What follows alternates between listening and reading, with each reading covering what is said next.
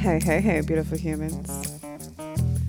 It's the Juice Queen here, delivering all those ooey gooey drippy topics that will leave you simply drenched in curiosity and connection. So let's vibe over, you know, that juice, shall we?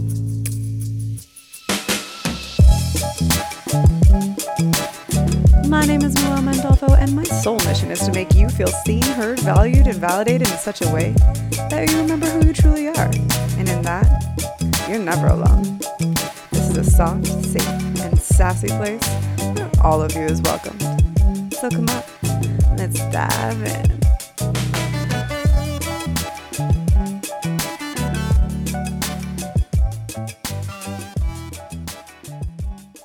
What's up, beautiful people? Welcome to Dancing the Duality. What do I mean by dancing the duality? Okay, feel me here. Do you blast gangster rap on the way to your yoga class? or masturbate as a form of meditation? Do you put $100 bills on your altar and write in a manifestation journal before going to work at the strip club? Do you shop and eat fully organic but indulge on Taco Bell at 4 a.m. after a long night out? In this episode, we explore how existing within both sides of duality makes us truly whole humans, and how removing shoulds, shame, and judgment gives other people permission to do the same. I often feel like a walking paradox, and I've been told on more than one occasion that my personality often surprises people. We are all often put into boxes of expectations, especially when it comes to things such as sexuality, spirituality, status, materialism, religion, health, and so on. Once people have an idea of what they think you are, whether subconsciously or not, they tend to confine you into that particular box. Instead, I like to perceive the human experience as a sort of Venn diagram, um, or perhaps a flower of life. In your, if you're into like um, sacred geometry which is just a bunch of overlapping circles. And when you place two um, circles halfway on top of each other, there's a little common area, right? That little sliver in between. And within that sliver are our core beliefs, right? And that's what we share with the people around us, but also within our own personalities. Each person has different interests, beliefs, experiences, passions, preferences, etc., that make up their unique diagram of their unique reality, which translates into their personality. And this diagram is ever expanding and shifting moment to moment as we evolve. So that's where that flower of life, um, you know, symbol comes in because you can have the Venn diagram of just the two circles, but when you have all these overlapping circles that describes who we are as people in this in this metaphor, it looks like the flower of life, which in sacred geometry is the equation of life. And I just want to share that the circles have no obligation to stay the same. So again, we are ever expanding as we evolve, and there's no obligation for our diagram, for our personality, for our humanness to remain rigid. Life is a spectrum of experience, and we all reside on a particular part of that spectrum at any given time. Again, it is not rigid. And we can call this spectrum duality hot, cold, dark, light, up, down, big, small, soft, hard. These are all examples of duality, right? Dual meaning two. So here are these two opposing concepts, and within that spectrum are infinitely many variations of it. So, for example, on the spectrum of black and white, right? So, black on one side and white on the other side of this spectrum, if you're um, envisioning like two dots creating a line, Along that line are varying shades of light and dark gray, right? So from white, we go to light gray, all the way into darker grays to black. So this is just a general example of duality upon a spectrum. Most of us reside within the spectrum of duality on most things. Versus so what I mean by that is we reside within the grayness of the spectrum versus a concrete radical end of either side, right? Okay, so another example I love is sexuality. You have maybe heterosexual on the one side and then completely homosexual on the other. But within that spectrum, within that line, are many variances of bi and pan curiosity. Also, we talk about all like, you know, what this spectrum looks like in the sex as play episode if you want to go back and check that one out. I know plenty of pan and bisexual humans who are open to various types of play, so on that spectrum again, but perhaps they do lean to one side of the spectrum when it comes to partner preferences and so on. There is no right or wrong way to be attracted to people. We just simply exist on the spectrum, wherever that may be. And again, our curiosities and preferences may shift over time. Like, I know plenty of people who, you know, in their younger years were bi curious or, you know, just curious in general on the spectrum. And then they experimented and explored, and then they kind of figured out where they landed on that spectrum. And now they have a more concrete spectrum. I also know people who thought they were very concrete on this spectrum. And then as time developed, they realized they were super fucking flexible on that spectrum. Our curiosities and our preferences are flexible, usually. We have no obligation to one gender or sexual orientation. I personally believe that almost all humans are along that grayness on the sexual spectrum, but haven't been given the language or permission to explore where they reside on it, especially in this cisgendered centric heteronormative world that we live in. So, while we're on the subject, sex is a great example of something often deemed taboo, right? In some cultures, it's even considered wrong or sinful. So, on the spectrum of sin, sinfulness, and purity, or light and dark, sex is often pushed towards the perception of dark. Right? Like if a person, especially a woman, is sensual or in touch with her sexuality, she is often perceived as dirty or promiscuous, impure, lacking integrity, perhaps attention seeking, and so on. This is an age old confinement and obviously an age old judgment, which, which clearly has no backing and seems to stem from a religious and or again patriarchal lens that aims to control and confine women let's be honest nothing is more powerful than a sexually empowered human regardless of the body Sex is creation. Sex is power. To me, sexual prowess is our motherfucking birthright. Pleasure is our birthright. And orgasms, the the sensation of an orgasm, like eyes rolling back, fucking blissed out pleasure, that's you that's the closest you get to God in this life, in my opinion. Orgasms and pleasure bring us closer to divinity itself, right? Closer to bliss.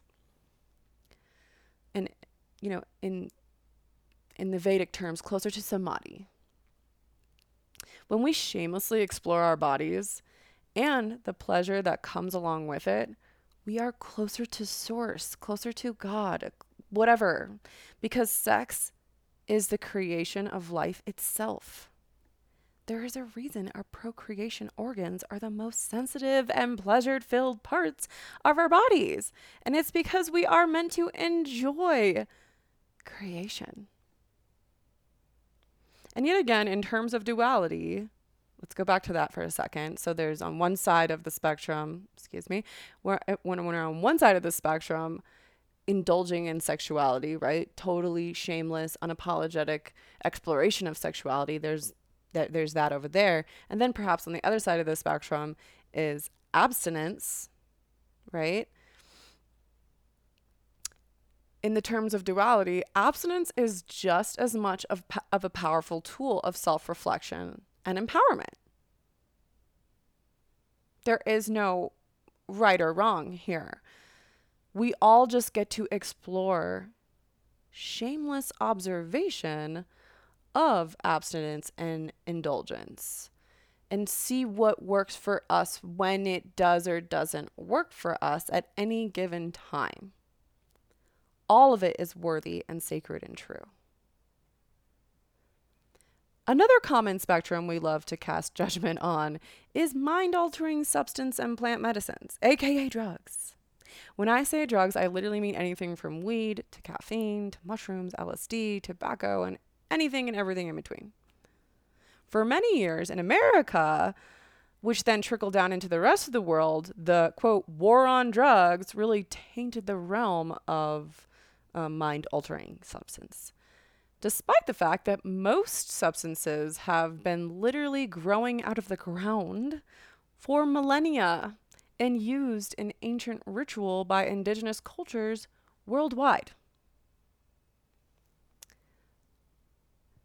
I've personally never been a big fan of tobacco. It just has never been my thing.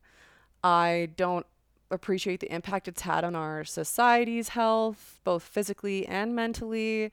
And I personally often feel sick, like physically sick, by even just the smell of it. So I developed a pretty rigid perception of cigarette smokers early on that I still to this day have trouble not projecting on others.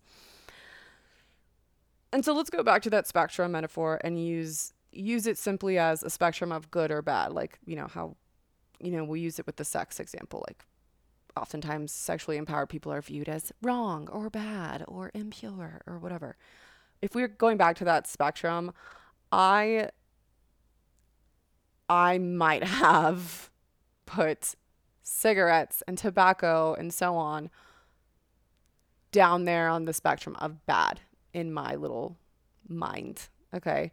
Um, and keep in mind that we typically associate sex, religion, fucking drugs, or whatever on the spectrum due to our upbringing, due to our environment. Um, that's projected onto us, that gets programmed into us, and then we operate from that lens. Um, so I put cigarettes on that side of the spectrum. Um, and most mind altering substances regardless of what they are, regardless if they've been around for millennia and have sacred use and so on, are often categorized as bad or wrong or a sin or whatever. So, anyway, yeah, I put tobacco on that side of the spectrum and I was attached to that perception. But let me share some examples that led me into breaking that rigidity. So, I was on like my my healing journey. I was like tapping into just a little spiritual awakening journey that I was going through. I say kind of started in like um I'd say like 2012 or so and like I'm like so I'm on this journey um and like now I'm along the journey and I would say that as we're talking about duality, when we first get into our spiritual journeys, we become super lit off of it. We become super stoked off of it, and we become, in a way, super committed, aka rigid, to these practices that are working for us. so I was kind of like on this rigid path. I was like, 100 hours deep into this meditation practice 100 no 200 hours deep into my yoga training i was uh, you know, spending time at an ashram for two months doing volunteer work. I was doing this. I was fucking doing that. I was on this spiritual journey. Okay. And I still fucking am. I'm just trying to describe where I was in this fucking moment. So I'm on this spiritual journey. I'm really in the thick of it. I'm really like, um, committed to certain practices like yoga and vegetarianism and like so on and so forth, meditation, whatever um, I was prescribing, I'm sorry, subscribing to certain practices and beliefs at that time. and they were obviously benefiting me and working for me. Well, I was traveling around India at the time and I found myself in a small village called Pushkar, which is very mm, spiritually charged. It had this whole story about Brahma who came to this sacred lake that's still there and so Brahmins are like like the highest caste in India and they're like spiritual priesthood vibes. Um, I was led by a Brahmin on a hike up this mountain and to visit a Baba, which is basically like a little, like a guru, like a guru who meditates on the mountain for like the most of the day. And like people bring them food and water up there. So we went up there. He brought me there and um, I was asked with these three men, and we're all like in lotus positions, sitting like in meditative stance, if I wanted to share a, uh, a cigarette, like a hand rolled tobacco, local tobacco cigarette. And typically, right, I would typically not be interested in that at all. But in my mind, like in this experience, I'm like, well, damn, like if these guys, of course I want to fucking do this. Like, if these guys, this guy who's been sitting in meditation for fucking 12 hours of the day, is literally offering this to me, it got me out of my duality, right? So here I am projecting tobacco to be a specific. Um, a specific point on that spectrum. And for me, the projection was bad. and I'm laughing because I'm just like, that's so silly. I don't even really believe in right and wrong or good or bad at all much anymore. So it's just kind of silly to put those words to this experience. But yeah, I wasn't a fan. So here I am with the Baba asking me if I want to do, if I want to smoke this cigarette. This, I forget what they call it out there. Um, but I was down. And I smoked this cigarette intentionally with them and genuinely had such a profound, connected spiritual experience. It really dropped me into my body and I felt super grounded and simultaneously mm, like uplifted, like in a spirit realm at the same time. It really just jolted me out of that projection that I had made, right? Another similar example is a few months later, I was in Peru doing this additional yoga training. And after the training, um, I did this leadership program um, at this small little community on the mountain. And it was very common for them to, first of all, it's very common all over Peru, but especially in this community, it was common to um, basically coca leaves, like what cocaine is derived from. Coca leaves, people would put them inside of their cheek and you suck on it and it gives you like energy. So they were doing that, which I definitely partook in, um, and also lots of fresh tobacco rolled cigarettes. And despite me having this like preconceived judgment, right, I found myself wanting to participate. And when I did choose intentionally to do that, I felt connected. I felt reverence for I had a new I was building cultivating a new dynamic with these substances that I had prior been very rigid about. I mean, dude, recently I smoked a literal nicotine vape, you know, super common these days, which I never fucking ever smoked. I would like mock people who smoked them. Okay, so again, this judgment lens.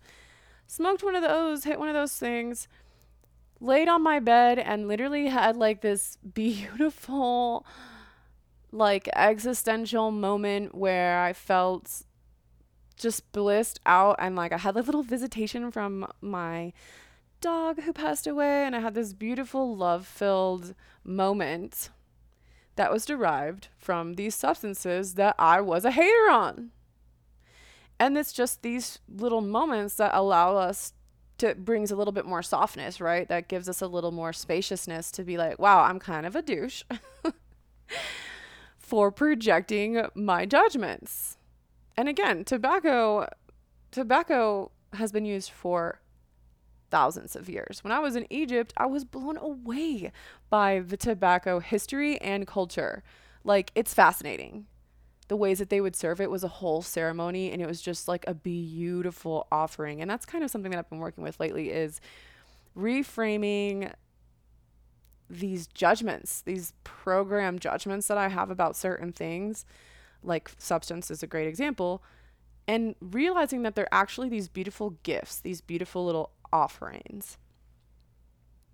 Like it takes people time, energy, effort, love to grow tobacco, to harvest tobacco, to, you know, ship it and sell it and it's a whole fucking process and we get caught up in our immediate judgments versus seeing it as a whole offering.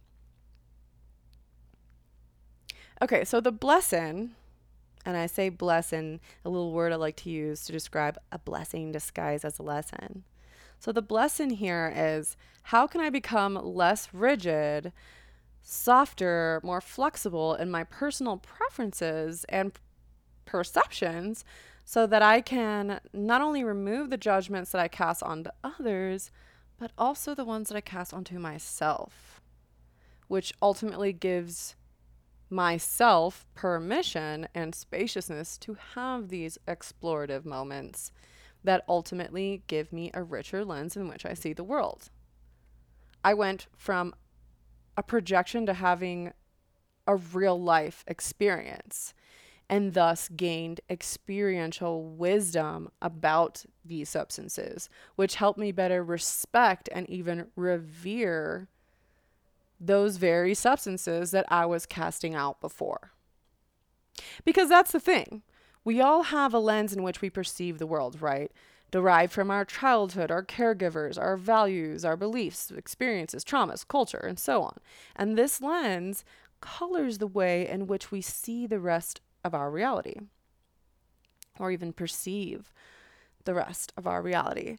In that way, we usually subconsciously expect others to perceive reality the same way as us, through the same lens and color as us.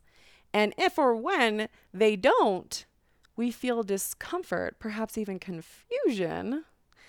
And that is when we cast judgment and project shame onto them whether subconsciously or not, for not being on the same shit as us. Oftentimes, we find ourselves leaning to one side of the spectrum, right?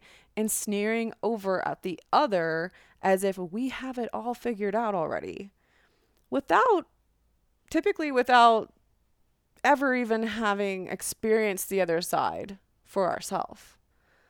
A great example of this that I'm not going to dive into right now is politics, right? We often reside on one side of the spectrum and then we think that we know it all and we'll just cut that off there. And and this is where the ego trap comes in, which we'll dive into more later. I want to bring up another example around substance. The first substance that I ever tried was cannabis. It fired off new synapses in the brain like all substances do, and I became in tune with deeper parts of myself. Weed gave me a richer lens in which I perceived the world, and soon enough I became a habitual everyday smoker. It took me probably half a decade, honestly, before I realized I was smoking 24 7 and hardly even felt the effects anymore. It became more of like a hobby or a habit than the mind expansive tool that I had fallen in love with in the beginning. And so I started my journey of playing with tolerance and abstinence. I went from one side of the spectrum, which was fully indulgent, to the other side, which was abstaining. I would take long breaks, short breaks, and observe my patterns. I'd become more aware of when and why I wanted to smoke, and this served me in how I wanted to approach it more intentionally in the future it's a great example because when you pull away from a habit that your community still in, still indulges indulges in, which is common, right? Because we tend to um, keep community that has similar, you know, beliefs and preferences as us. So when you when you pull away from a habit that your community still indulges in, you can often feel isolated. Sometimes the people around you project that they think you're too good for them now or oh they've changed or oh they're holier than thou and i just want to pause and offer anyone who's going through their own exploration of abstinence or sobriety right now some validation of courage.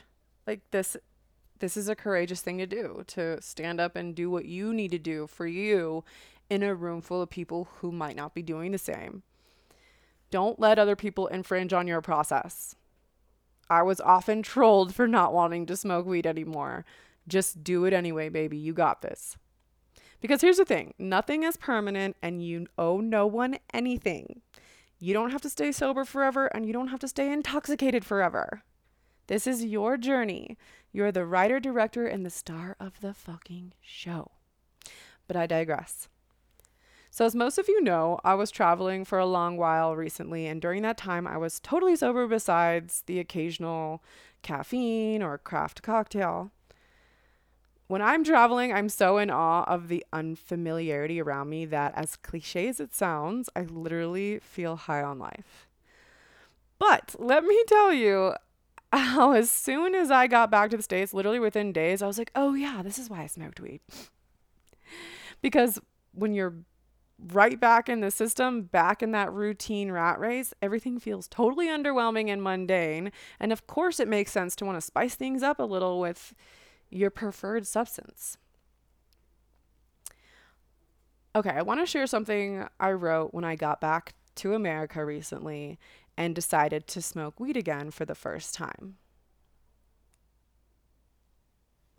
Yesterday, I intentionally sat with Mama Marijuana again for the first time something I'm drawn to do when I need guidance outside myself. Yet I always feel apprehensive to smoke again because it's a slippery slope towards my own abusive tendencies. But also, and more importantly, it feels like medicine, more like I'm receiving direct downloads from my highest self. And this can feel intimidating. Sometimes I don't want to hear what she has to say. It feels like she's holding a stern yet maternally loving mirror up for me in all my blind spots, and I've been avoiding her. She gave me what I came for, all the insights I didn't want to but had to hear. Then she put me into my body and I flowed inside of it like a distant memory. Vicious yet familiar munchies followed, and then came some of the most vivid dreams I've had in a long time. It's taken me a while to cultivate the relationship I have with different plant medicines and mind altering substances. Through lots of trial and error, error, ego, escapism, curiosity, patience, and practice, I like where I am within this realm. And yet I'm always leaning in and out and learning. I don't do things I used to do every day, and I do things now that I said I never would. It's all an ebb and flow in which we get to orchestrate our experience through abstinence, indulgence, and observation. I believe they are all tools of self discovery, and through that, we discover each other. As we deepen our dynamic with the self, we deepen our dynamic with the source, slowly redefining how we choose to show up in the world. There's no right or wrong way to do this silly little life. All I hope is that you choose the path of least resistance and most integrity. And so here's that spectrum I keep mentioning the one of abstinence and indulgence. And then simply observing where you lie upon it and the impact it has on you without should, shoulds or shame. Now, during that first smoke sh- sesh, I made a, a pact that I would only smoke once a week when I actually needed it, so I could keep like this teacher student relationship with the weed versus a more casual one that I had in the past. I kept that going for about five weeks until I decided to start microdosing psilocybin, aka magic mushrooms. Once I started that, I no longer needed the support from the cannabis. Now I want to pause and address the psilocybin because mushrooms and psychedelics get a bad rep on that spectrum, right? They're often pushed to the dark, bad, evil, whatever side of the spectrum, like most substances are. But mushrooms and other psychedelics literally changed my fucking life. I don't know who I would be without them. These substances literally light up new parts of the brain that you otherwise wouldn't have access to. And again, add a profound richness to the lens in which you perceive the world. So many global ideas, epiphanies, and some of the best art and writing come from intoxicated minds. I owe so much of my growth and healing to psychedelics, and yet, probably because they were such nourishing, enriching life tools, I eventually abused my usage of them to the point where my tolerance was so high, what uh, once radically shifted my whole reality, uh, Alice in Wonderland style, I hardly felt at all anymore. Similar to my cannabis use.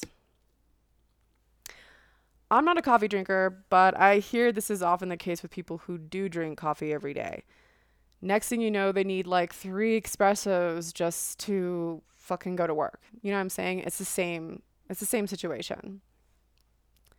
So, anyway, I had a point in my life about eight years ago where I consciously chose to abstain from substance, and slowly over the course of becoming more intentional with my life in general, but especially with substance specifically, I redeveloped a more sacred dynamic with them.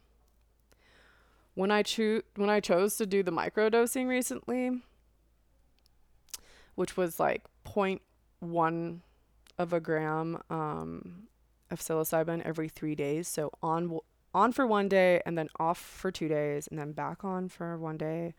That was the regime. I hadn't taken psychedelics but a handful of times over the, the previous half decade. Um, but microdosing has been proven to reduce anxiety, depression, stress, improve overall mood and cognitive function and mindfulness. If you turn, tuned into my last episode of the travel series, the Integration Blues episode, I spoke on how isolating and disconnected the return after long travel can be, especially solo travel. I felt out of place and quite honestly depressed as fuck when I got back. And after a couple months of feeling really low, I decided to try this microdosing method out. Dude, it was like I was having therapy with my higher self and spirit guides every three days and then had two days to process it all in between. Five weeks later, I was literally back to my regulated state in my body, mind, and spirit. Praise be. My point in sharing this anecdote is that if we are too busy occupying a particular part of the spectrum through the lens of judgment, we are simultaneously limiting our own access to the benefits. Had I been perceiving psychedelics through the lens of this is bad, I wouldn't have even considered it as an option to my healing. Psychedelics and most all mind altering substance get a bad rep and are thrown to the bad or dark side of the spectrum of duality, and that's simply not fair. A spectrum isn't about morality. That's such a human thing to do. Label, label, judge, judge, judge. A spectrum just simply is, it just simply exists. Just like we can't say that being cold versus hot is good or bad, and vice versa, we can't say that being sober versus not is always ideal. Sometimes it needs to be cold so that we can experience snow and skiing and bonfires. Similarly, sometimes we need to be elevated in consciousness through the support of substance so that we can experience a different apparatus of our mind and soul. I want to share something else I wrote uh, a different time about substance. Let me pull that up. I have a bone to pick with my conscious community who sneers over at those who still like to party. Yeah, I'm pointing my finger, because I believe spirit lives in joy, not shame. And I believe all of discipline is dope. So is play.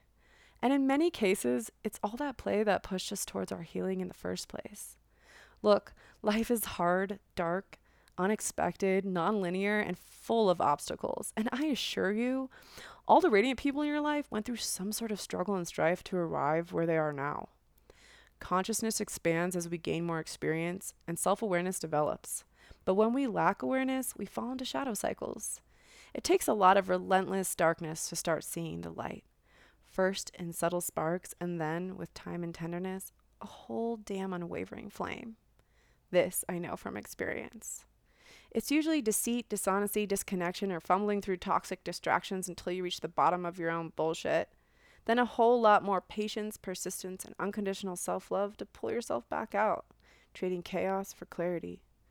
Remember those days, running from anything that expected too much, hurt too much, or simply felt too much? Because escaping was easier and a lot more comfortable than gazing into the abyss of your own messy shadow. So, hey, this one's for you. Pour one out for a former version of you, baby, and then take a sip for yourself. That's right.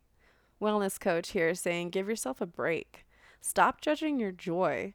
You deserve to shamelessly let the fuck loose. Wild out once in a while, not because you've fallen off, but quite simply the opposite. You've learned about balance, about duality. You've learned that play, dance, and ecstatic moments are of the most high. And that dabbling in whatever brings you back into that state of surrender, whether it be a spontaneous road trip, splurging on your favorite musician, or popping bottles, dude, just do it. Because spirit chooses no sides, sees no color, has no preference. Spirit chooses you when you live in your most high, however that may look. So here's permission to go get lit, go turn up. You fucking deserve it.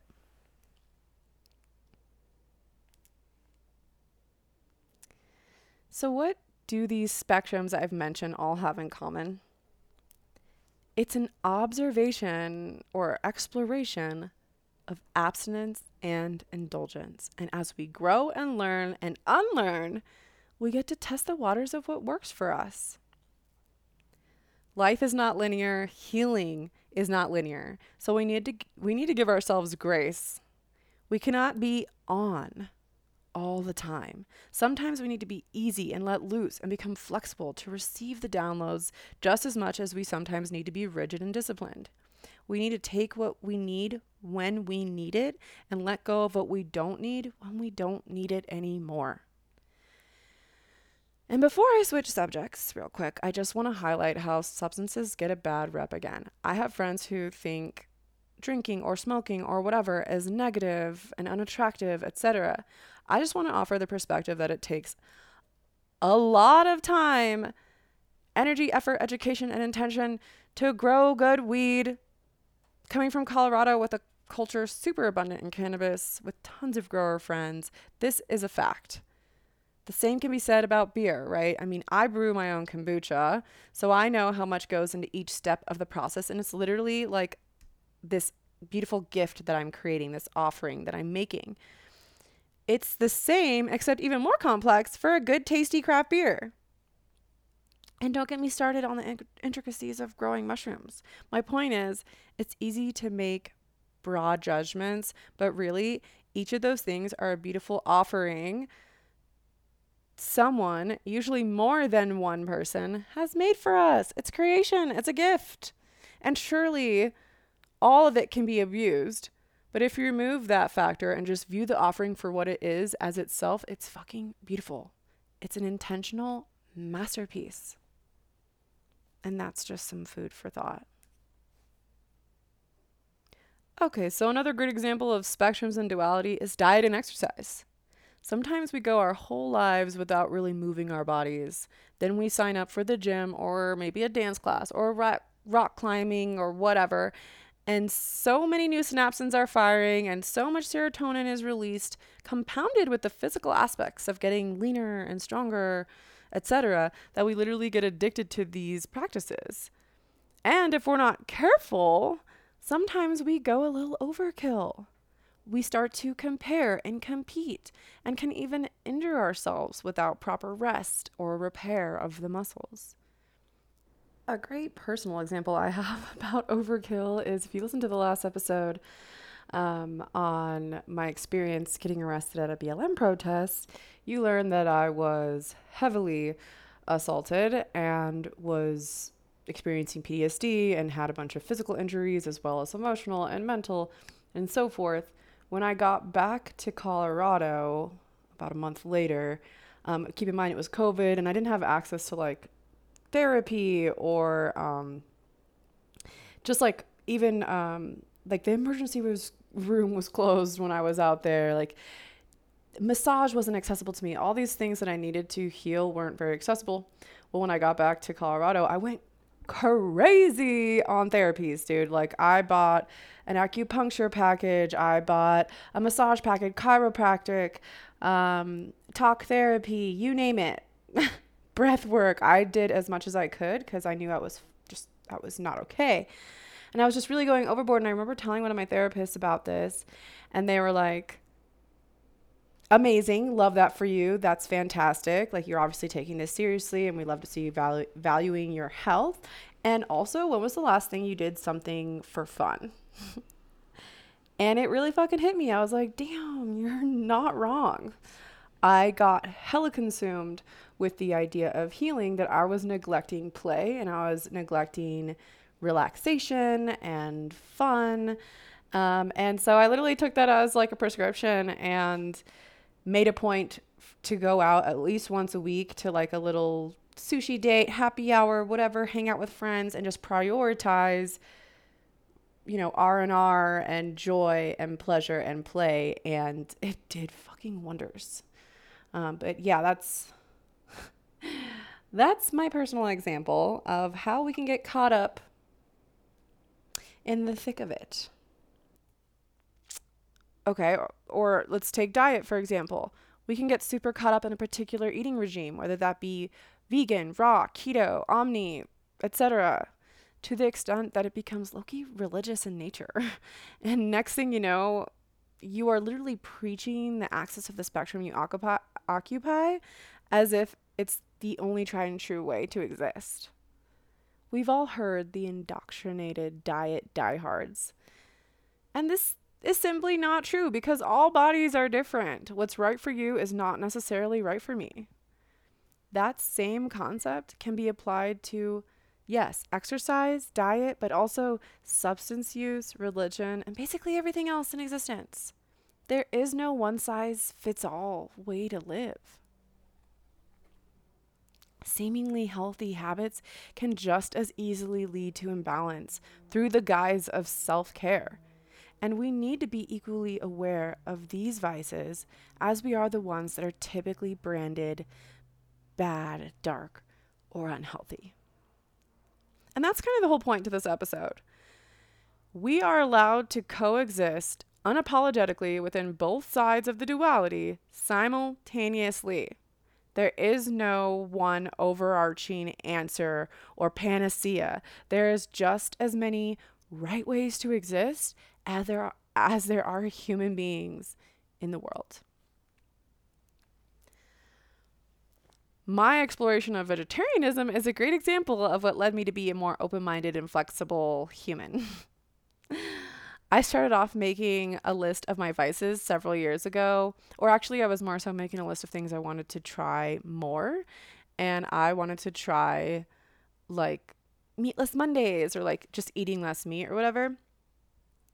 So I did what I do, which is try something for one week because anything's possible for seven days, right? Baby steps. Anyway, by day eight, I was like, okay, wait, that was actually pretty chill, and basically continued that on for five years or so during that time, I was super committed and even lean vegan most of the time. However, I more so considered myself plant based versus any of these other labels because I didn't resonate with that yucky kind of vegan badge that people wore. It, again, felt very rigid and confining and judgmental. And although I did eat mostly vegan, I didn't want to box myself into the label of it. Well, during that time, my older brother also went veg and eventually vegan. But I'm talking like balls to the wall vegan vibe.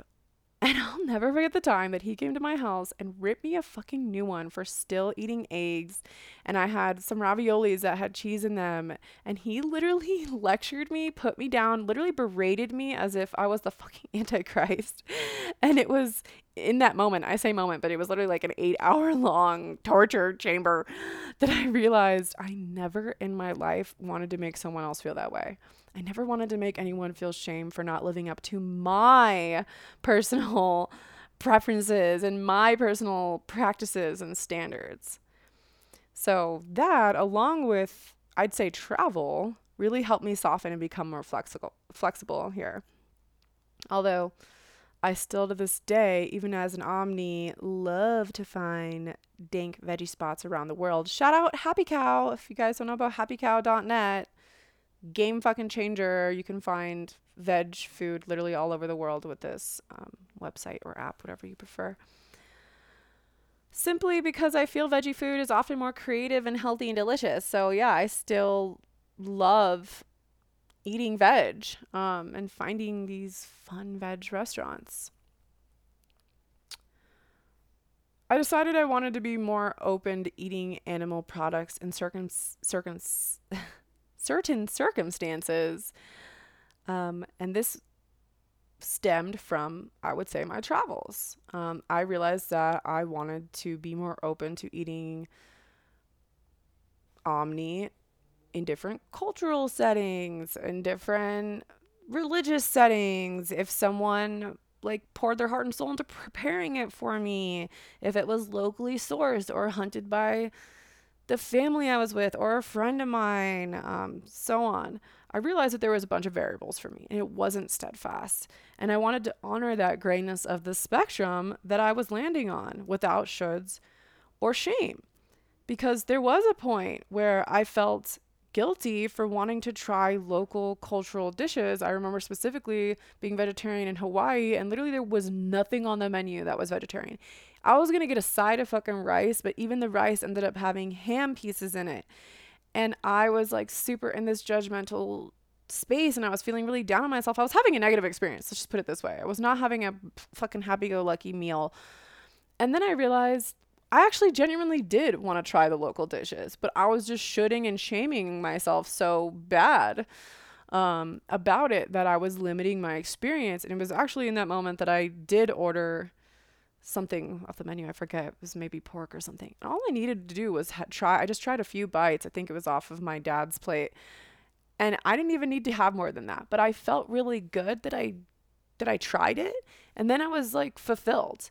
Um, but removing that shame piece and like, oh, I shouldn't do this because I thought I was a vegetarian. So, like, that would be super wrong, or like people might judge me, or whatever the script was at that time. Um, but anyway, yeah, there was this point where I felt guilty for even wanting to try these dishes. And I realized I'd rather consume the animal itself than continuously shove the shame down my fucking throat.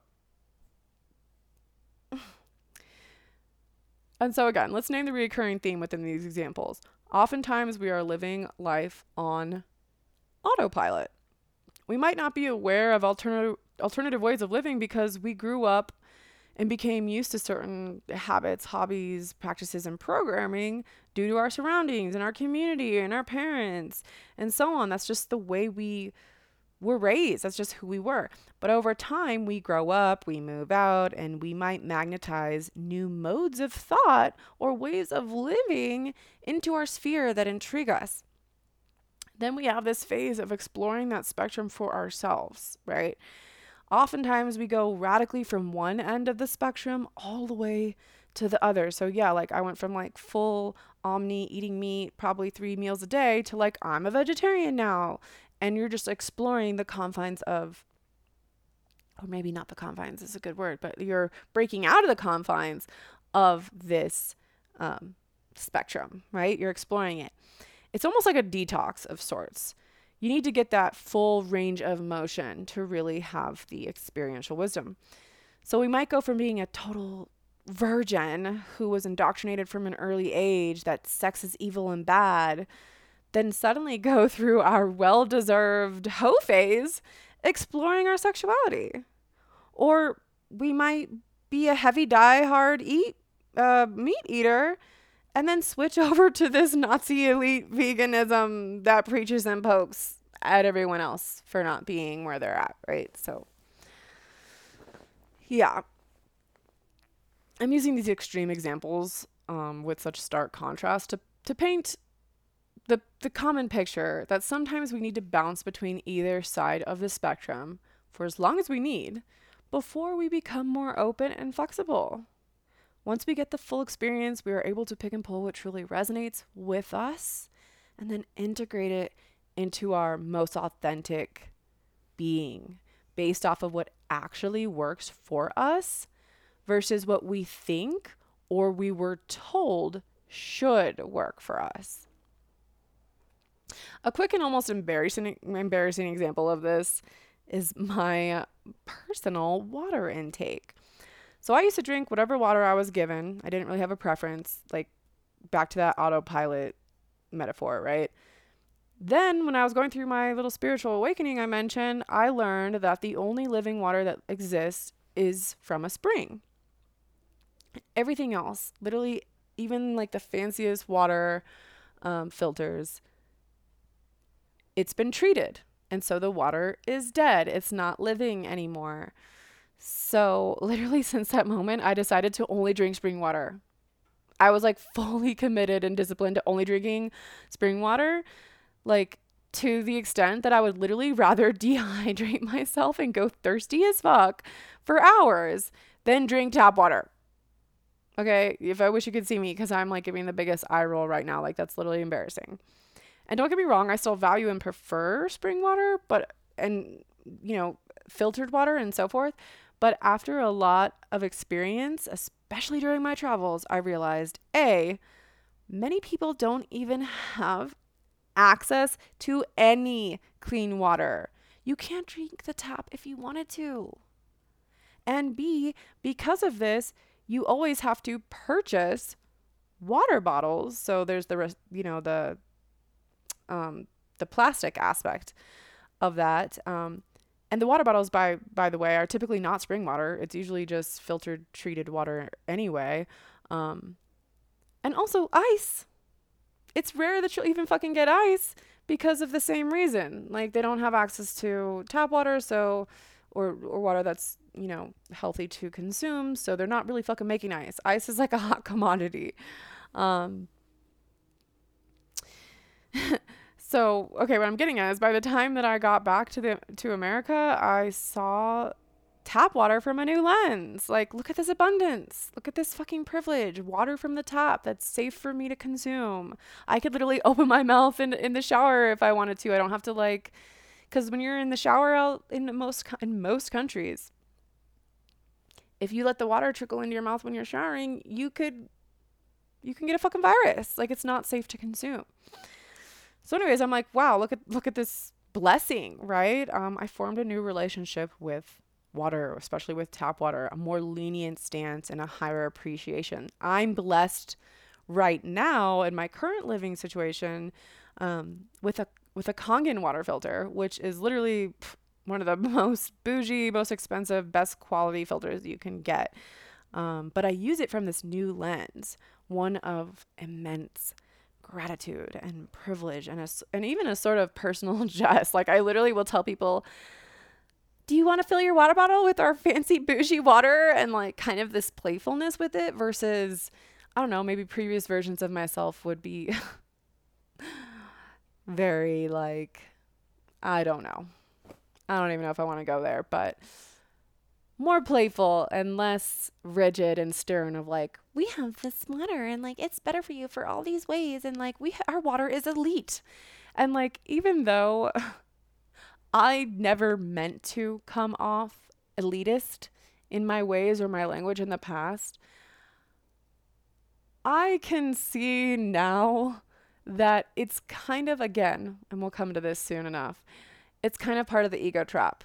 We get caught up in our new ways of living and just project them onto others or project our way of talking, of living, of drinking water. And like, it can come off holier than thou. It can come off elite. Um. Anyway, so this this jest vibe, this playfulness, kind of helps keep me in check and make light of the situation, if you will. And that making light and making fun theme keeps coming up for me actually as I step away from the extremes of the spectrum I used to occupy. Have you ever seen that advanced spirituality starter pack meme thing? It's like I forget. It's like half the screen is crystals and tarot cards and like fucking heady water and yoga poses or whatever and it's like beginner spirituality pack and then the the little square underneath it is like advanced starter of spirituality pack and it is i think it's like um what is it it's like a cigarette and i don't know a beer or some shit. But it's basically poking fun. It's making light that when we're first on our spi- spiritual journey, we're all like, oh my God, everything has to be pure. Everything has to be love and light. Everything has to be this particular way. Um, and then this this just this meme is basically saying like, and then as you grow spiritually, you realize none of that shit matters. You're constantly connected to spirit. Um, and it doesn't matter if you fucking smoke weed or cigarettes or drink a beer. Um, and another part of the joke is the more you, I think uh, personally, what I take from it is the more you know, right? The more you know, like ignorance is bliss, right? So the more you know, the more you need a fucking, the more you need a blunt, the more you need a beer because shit gets real. Um, yeah, I kind of find humor in the extremity of some of the spiritual spaces I used to hold in such high regard, or even the language I used to speak. I'll even see social media posts I've written from years ago on that little Facebook time hop thing and literally cringe some of the things that I would say. Not that I don't agree with what I was saying, but more so the way in which I was saying it or the fervency behind the why in me believing it to be true, if that makes sense you could kind of feel that spiritual elitism that I'm referencing. Kind of like the water example, where most hu- humans don't have access to clean water, let alone spring water. To be honest, most humans don't have access to some of these esoteric topics and modes of thought. Okay, so I don't mean like intellectually, because obviously I believe all beings have equal ability to tap into their deep into consciousness. Instead, what I'm trying to say is you take me, a white person in America, I am fucking privileged in every sense of the word. And because of where I was born and the body that I occupy, I have more access to resources or free time or to try things like yoga or go to music festivals or or purchase vegan foods or organic foods or take psychedelics and so forth. That is kind of a privilege of mine. Um, I mean, even even literacy itself is a privilege. Not everyone has access to literacy, for fuck's sake. And so, in that way, some of these spiritual concepts that I learned through those practices that I just named are literally less accessible to, if we're talking from like a global sense, the common person. And in that way, I cringe at my previous posts because not only are the topics themselves esoteric, but the frou frou language that I'm using is so quantum and in the clouds that some people, most people, even my fellow fucking friends in my same city, same community, same country, whatever, can't even fucking understand me. and that's when that that's you know whether intentionally or not can that's when you can come off arrogant or or even condescending. I've literally had friends tell me that they would read my post or just get into regular conversation with me in person and they would say that they although they felt some sort of truth and resonance with what I was trying to convey, the words and the language that I was using was confusing as hell for them. And it just simply was not landing. And and what's what's the fucking point in even speaking if people can't understand or connect to your message? So even if we're not intending to be inaccessible or elitist, we can accidentally get caught up we become oblivious to how we are being perceived, yet we're so excited about what we're doing and learning that we project our path onto the people around us, even if they're not available for it or even interested in it. I will say, though, with these same few friends that I'm referencing, after they went through their own spiritual journey, they would come back and be like, oh, that's what you meant by XYZ. It totally clicks now. And I, I mentioned this because I just want to name your vibe attracts your tribe, right? You attract the people, places, and things of where you are at when you need them. So, no, not everyone will always understand you. And you don't need to make all of your messages digestible for the rest of the world. Who's supposed to hear your messages will hear it.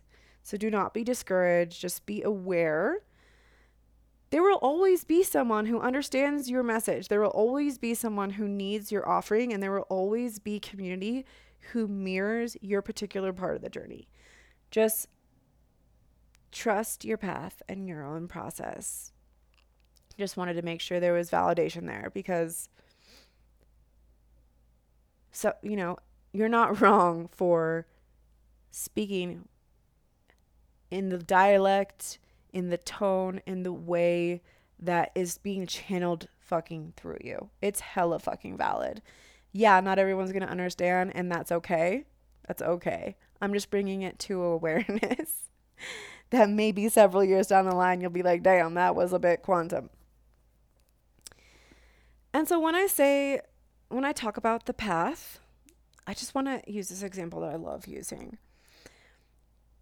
Imagine life as a mountain, okay?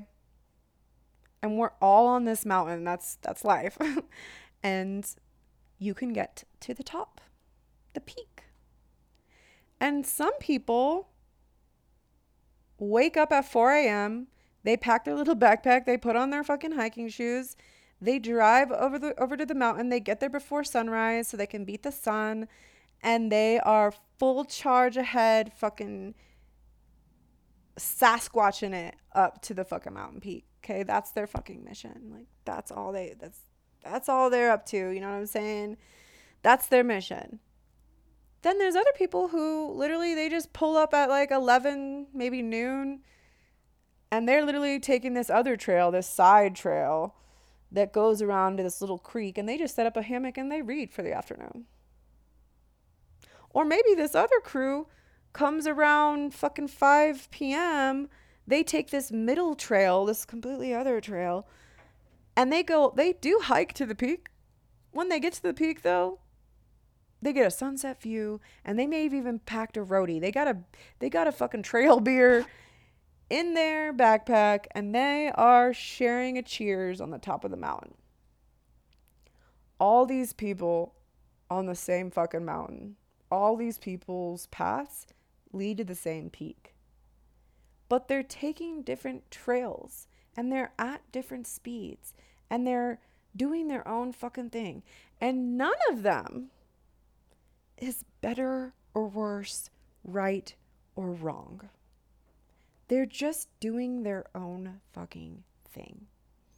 I will say though, sometimes those gung ho folks who are there, you know, early as balls in the morning by the time they're they're you know it's like noon or 1 p.m and they're at the peak they get a bird's eye view and again here's where that ego trap here's that here's that where ugh, here's where that accidental condescending energy might come from is they're like let's say they're up at the peak and they're looking down bird's eye view at the other trails and they see homie in the hammock or so and so drinking the beer over here on this rock and they might have judgments or at least comparisons, right? Like, oh, these people really took their sweet time, or oh, looks like they're, you know, they're hiking in the the hottest part of the day, whatever. I'm pulling shit out of my ass, but they might have their own projections because they have this uh, bird's eye view perspective.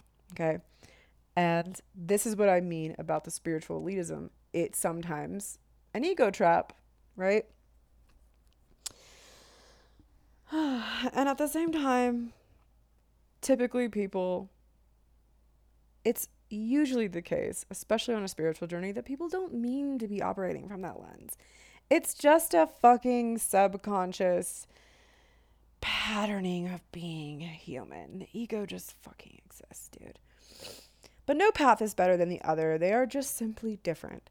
It's like a choose your own adventure novel you get to decide how you approach life and you get to change the route at any given point. So, say you're on the, you know, you're over there in the hammock and suddenly you're like, actually, I want to go to the peak. Let's fucking go. You can bolt to the top. No one's holding you back. It's your own adventure. Just like the spectrum itself, you get to change where you fall in it at any given moment. None of this is steadfast.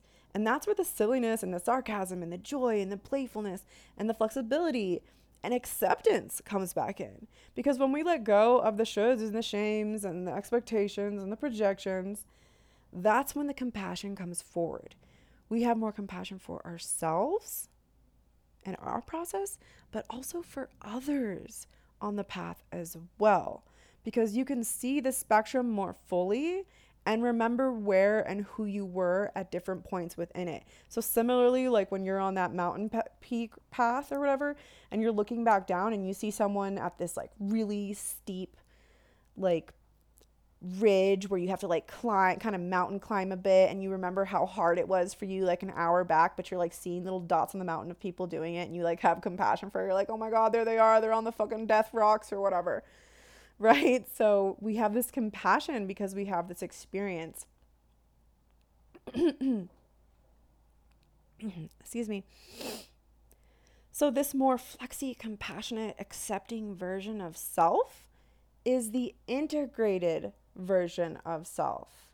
It's the more embodied version of self who has the experiential wisdom on all sides of duality, all sides of the spectrum, who is actively and intentionally picking and choosing what best resonates with them in this now.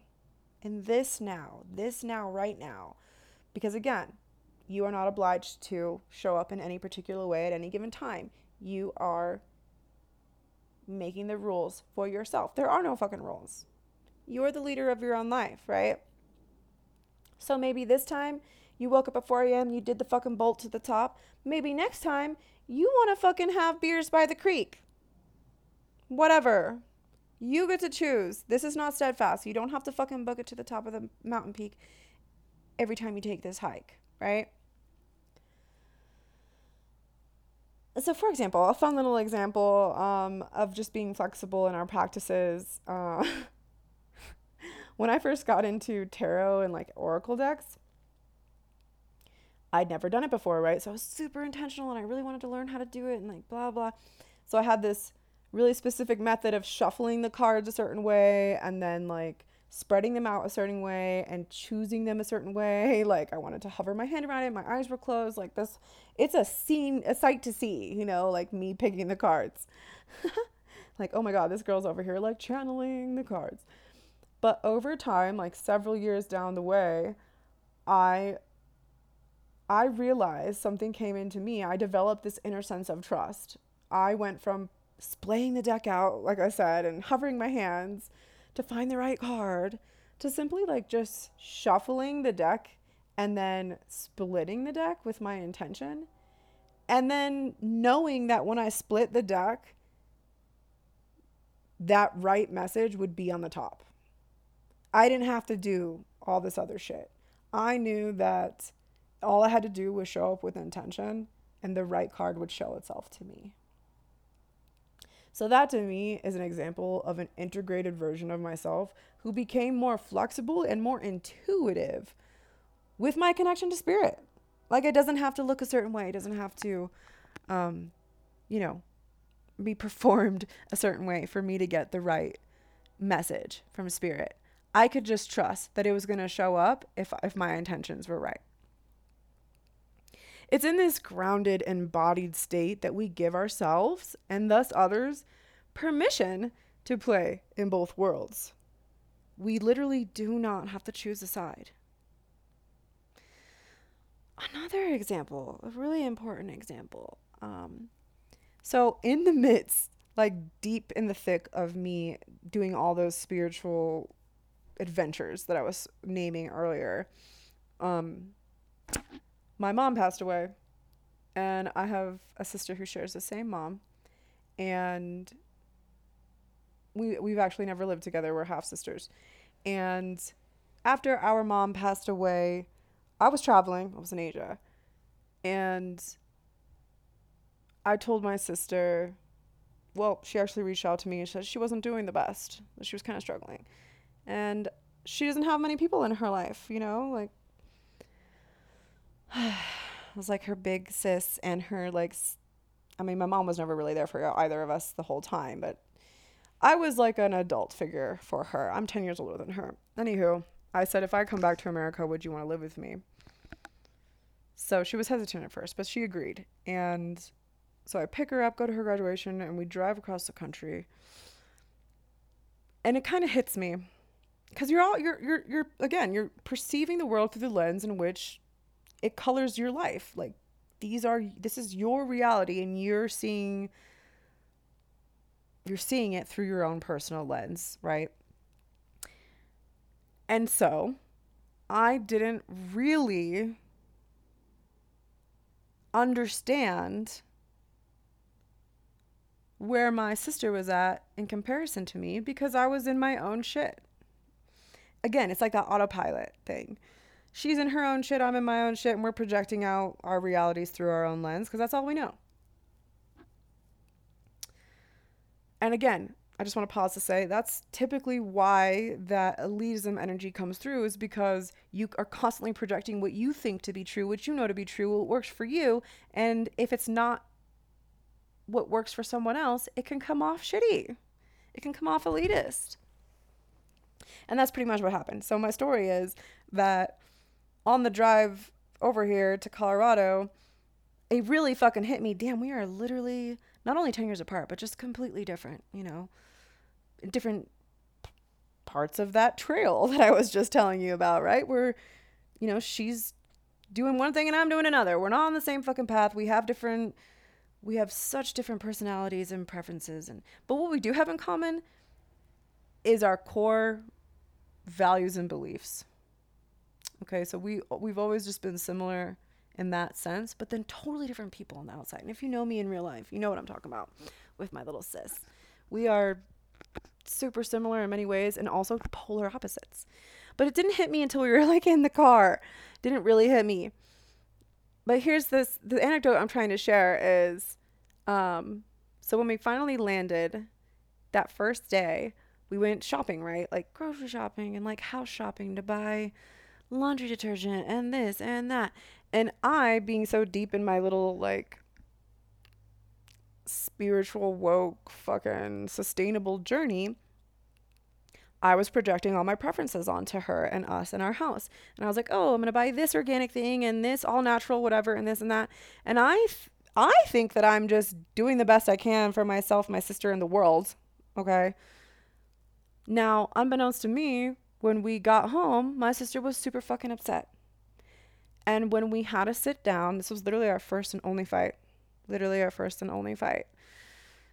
It's beautiful to think because once we broke through those layers and we understood each other, it was smooth sailing from there. But, anyways, what happened was she told me that she basically shared like along the lines, but in different words, like, do I think I'm better than her because I want this particular like all natural hand soap? And like, I'm like, she basically gave me the feedback that the way that I was coming off about what I wanted to buy was condescending and made her feel like shit and that her shit wasn't good enough.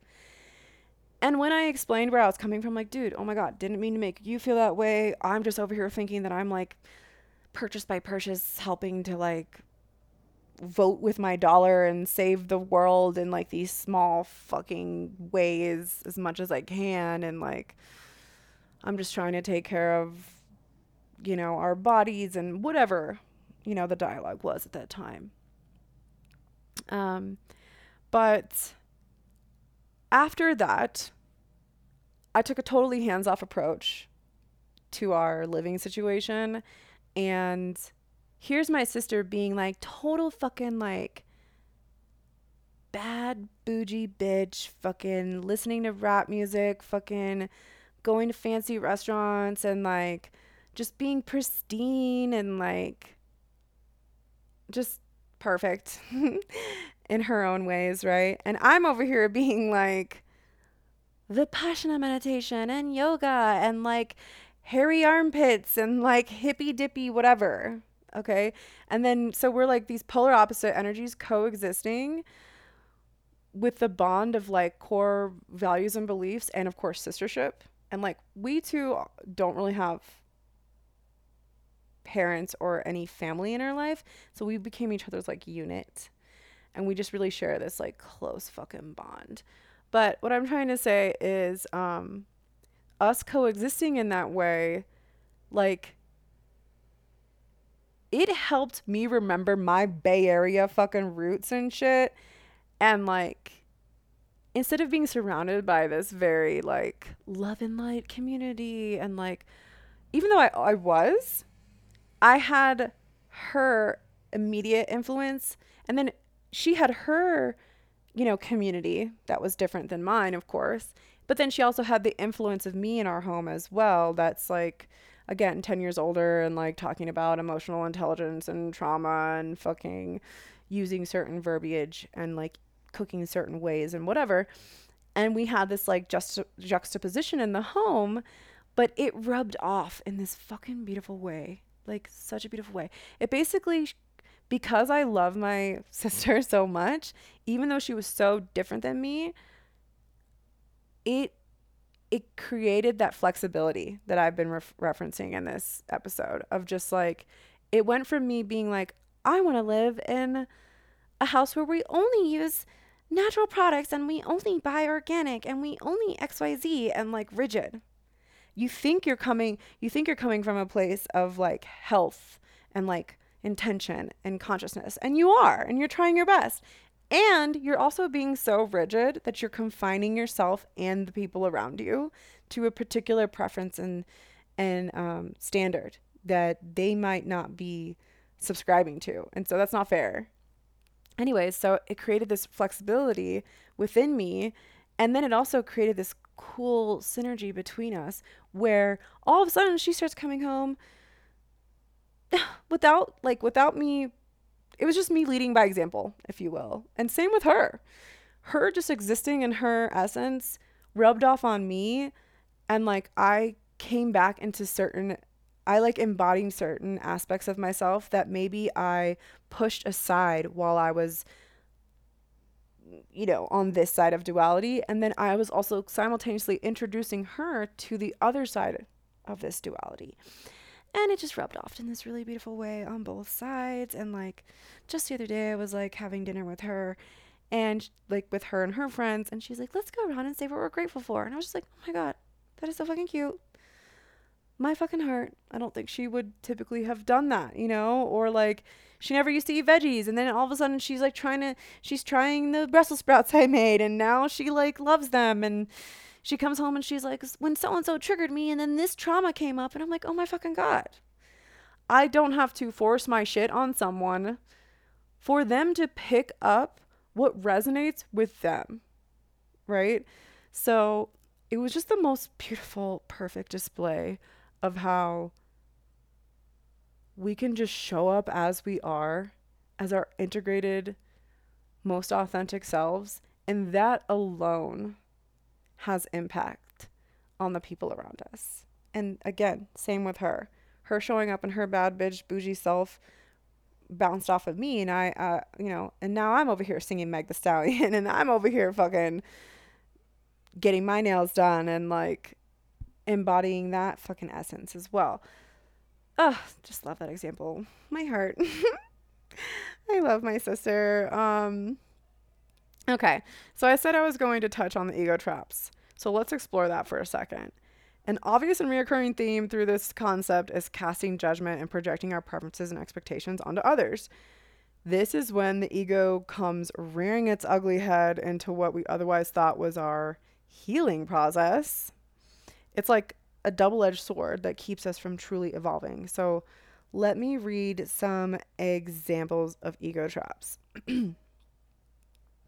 if you think it is more spiritual to ride a bike to work or use public transportation, but then find yourself judging anyone who drives a car, you're in an ego trap. If you think it's more spiritual to stop watching television because it rots your brain, but then find yourself judging those who still watch TV, you're in an ego trap. If you think it's more spiritual to avoid reading gossip, tabloid, or news magazines, but then find yourself judging those who read those things, you're in an ego trap. If you think it's more spiritual to listen to classical music or soothing nature sounds, but then find yourself judging those who listen to mainstream or pop music, you're on an ego trap. If you think it's more spiritual to do yoga, become a vegan, buy organic, buy healing crystals, practice Reiki, meditate, wear hippie thrift shop clothing, visit ashrams, read enlightened spiritual books, but then you judge anyone who doesn't do those things, you are in an ego trap. Always be aware of the feeling of superiority. Self righteous superiority is your biggest clue that you are in an ego trap. The ego loves to sneak in the back door. It will take a noble idea, like starting up yoga, and then twist it to serve its own ends by making you feel superior to others. You will start to look down on those who are not following your righteous spiritual path. Superiority, judgment, and condemnation that is the ego trap. Again, sometimes we get so excited by what works for us because, dude, healing is addictive in itself, for real, that we become so allured and indoctrinated by our own path and our own preferences that we've convinced ourselves it's the only way. It's not necessarily malicious. In fact, most people, like I said, on a spiritual journey are coming from their heart space, but the ego is a tricky fucking devil that sometimes infiltrates our good intentions. I just want to take a moment to pause and also say it's absolutely okay and actually really important to find your own personal edge and cultivate boundaries along this journey if you don't want to eat animal products, drink alcohol, or spend your time watching TV, you're totally allowed and encouraged to get clear on those needs. You're allowed to make requests and draw boundaries for yourself, and you're totally allowed to be rigid in those needs for as long as you need. Like I said, oftentimes we go radically in the opposite the opposing direction if we are really trying to commit to a new way of life and I support you there. Like it's necessary. I'm just offering the insight that eternal rigidity carries just as much imbalance as eternal flexibility. And in the end, finding what works for you within that spectrum is the most sustainable over time and what allows you to relax into your integrated, embodied, truest self. Think of the yin yang symbol. It needs a little dot of both the, the, the white and the black on either side to remain in perfect harmony. And that's what's beautiful about duality. It's that it literally cannot exist without its opposition. You cannot experience hot without experiencing cold. You cannot experience up without experiencing down. You can experience light without experiencing the dark. You need them for either to exist, you need both. And being human means exploring that. You may have heard the term light worker. I remember really resonating with it when I first embarked on my own spiritual journey. It basically means actively illuminating yourself and the world with your quote light or love here that's where that love and light term comes through or good vibes only. Yikes, don't mind me while I cringe. Now, don't get me wrong, I still stand behind this concept every fucking day. The way we show up in the world makes lasting ripples. Treat people how you want to be treated, right? But there was a missing piece to it, a piece that we were majorly bypassing. Just as much as you are a light worker, you are simultaneously a shadow worker. Alchemizing the deepest, darkest, most painful parts of who you are by loving those pieces just as much, if not more, than the dainty, peaceful, and positive ones. Sure, it's easy to love someone who's always positive or to be at peace when everything's in order. But the true test of life is how we show up when things are a total fucking human mess because that's where love is needed the most. That's where healing is needed the most. In the deep, dark pit of it all. That's where the transmutation takes place. As a former member of the Love and Light community, I'm here to say one simply does not exist without the other. We need that shadow slayer, Kali medicine, and self compassion for our humanness spotted with the pain and unattractive programming to truly become whole. I actually wrote something up about duality that I want to share. Maybe life isn't just about ascension and becoming light filled. Maybe it's about grounding both feet equally into the duality of this reality, standing tall in the fullness of our internal spectrum. It's easy to slip into our shadow side, to be engulfed in sensory compulsions and sink into the capacity of our darker tendencies. And yet, similarly, it can be just as simple to push all of that edgy shadow so deep down we completely detach from identifying with it altogether, maybe even cultivating shame and discomfort around these pieces. And I guess what I'm suggesting is does squandering any part of yourself, whether light or dark, truly serve your highest good? Will disowning pieces of your wholeness genuinely contribute to your healing or only create more trauma around what you're rejecting? Does commitment to spirit always have to look rigid, disciplined, and reclusive? Does a life of free flowing fun always have to feel brazen, mischievous, and irresponsible? Is the truer test not to renounce either side, but instead honor them both with equal vigor and respect? I know not who I am without both my light and my darkness. To choose one side would be untrue to me. Instead, I choose to embrace both very real aspects of my persona. I choose to love them both without discrimination or expectation. Life is a flirtatious dance of holding integrity while exploring what excites your innermost core. To judge what brings you joy is to close a door within your own heart. I see me swaying and flowing within this dynamic spectrum, connecting my soft and my hard, my hot and my cold, my sacred speech and my slang, my modesty and my downright seductivity, my prayer and my play. And when I honor all the many facets of myself, every moment becomes holy and sacred and true through the experiential lens of unconditional acceptance and radical self love. We have all gone through so much recently. Again, healing is not linear. Life is not linear. The way you show up in the world is going to ebb and flow at the rate that life throws its curveballs, and that's okay. You do not have to be on all the time. You are allowed to be variant. I can say personally, I went from one of the most connected and grounded spaces I have ever been internally and externally. And then 2020 hit, along with a slew of challenges personally and fucking globally, and I became very loosey goosey version of myself. That doesn't mean I fell off or I'm less worthy or that I'm less connected to spirit.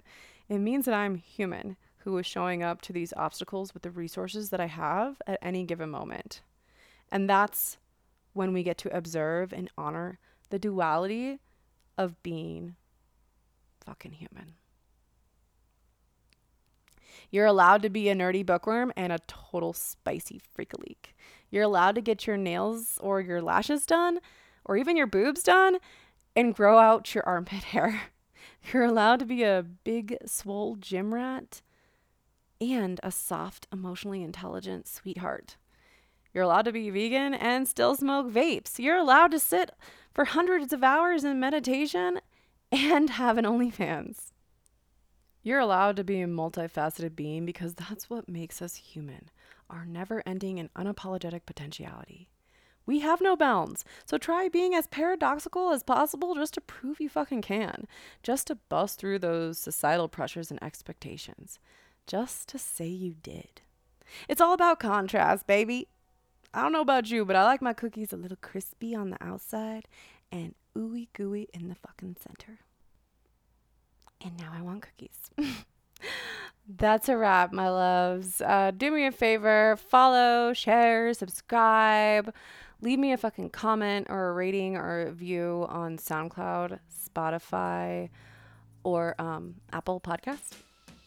That's the best way to show me love. I appreciate ya. I'll catch you on the flip side.